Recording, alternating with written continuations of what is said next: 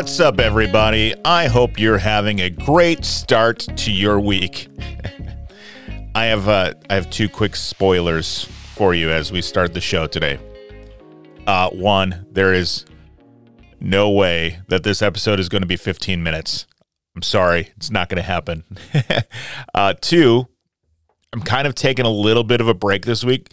This episode's kind of a little bit of a cop out. I'm kind of cheating by putting this episode out there, but I encourage you to keep listening to the other episodes of this show after this one plays. Uh, so, first, I want to say thank you to a number of people who have told me they've been listening to the show and that they enjoy it. Thank you very much. I see the metrics every week, and I'm humbled and grateful that you listen to this show and you enjoy it. And the number of listeners each week keeps going up, and it's great. And like I say all the time, uh, this is more for me to learn about what's going on in our community than anything, but I am glad that you are getting something out of it. I also need to apologize to one listener, Cheryl. Uh, thank you for listening, first of all.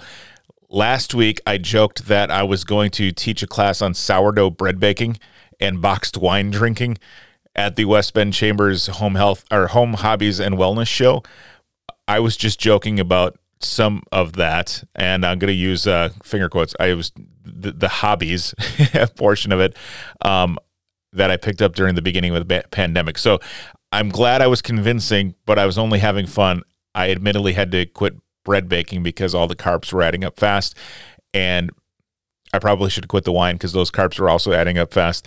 Um, but here we are. So uh, this week, as I teased, I'm taking a little uh, bit of a break from the interviews, but there are a few good reasons why. First, I recently moved into a new office. It's in the same building.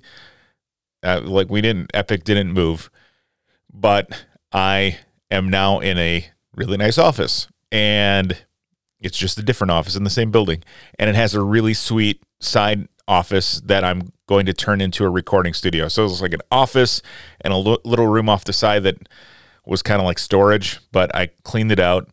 I'm painting it. I'm putting up acoustic panels, and it's going to be a really cool recording studio when all is said and done. My next step is to convince Shanna to let me buy some more podcast gear. We'll see how that goes. I'm cautiously optimistic. I'm not really optimistic at all. I, and it's not really her fault because I know better. Um, anyway, it's been a lot of fun. It's not quite there yet.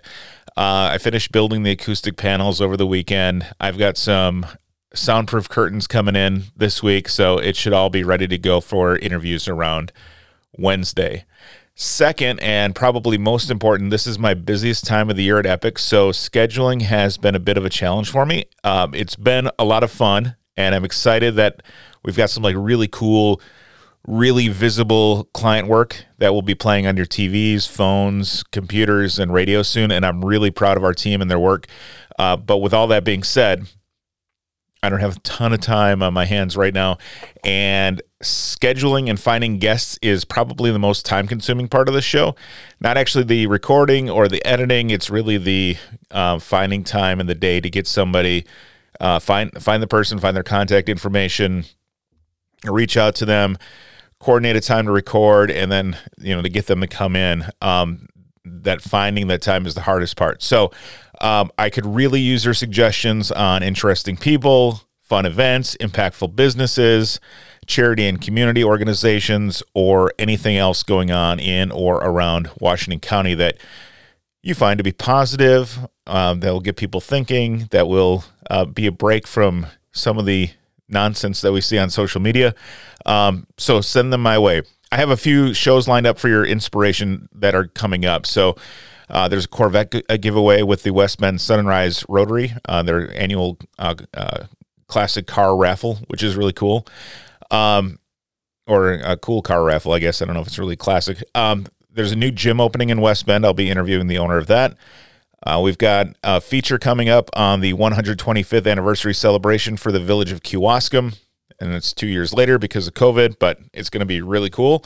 Uh, so we'll be speaking with some people about that coming up. But again, I could really use your help finding my next guests. So please send people my way. You can email me 15withfuzz at gmail.com. That's 15 spelled out with fuzz at gmail.com. You can also go to 15withfuzz.com and click on the contact form since I live on the north side of Washington County, it's really, really easy for me to slip into like, you know, a lot of West Bend and Kewaskum area content.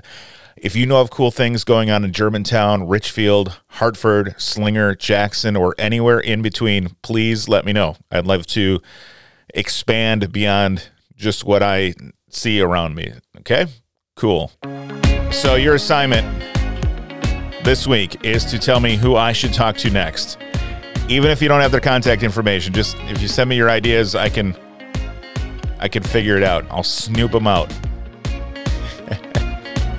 in a nice and approachable way.